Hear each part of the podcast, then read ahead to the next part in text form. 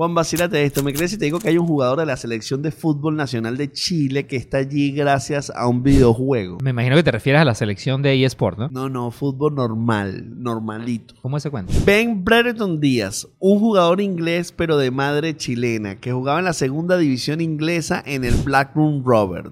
Resulta ser que lo entrevistan y en la entrevista dice, mira pana, mi mamá es chilena.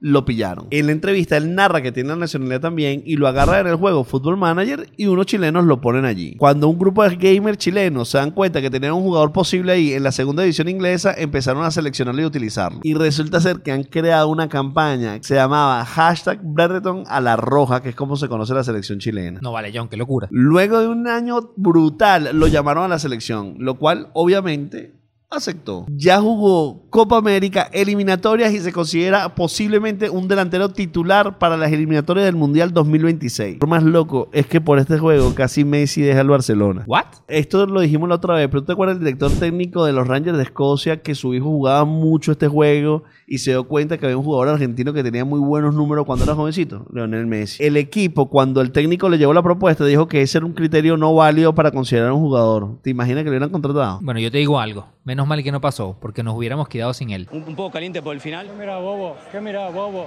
Anda, anda para allá, bobo. Anda para allá. Tranquilo, tran- tranquilo, Leo.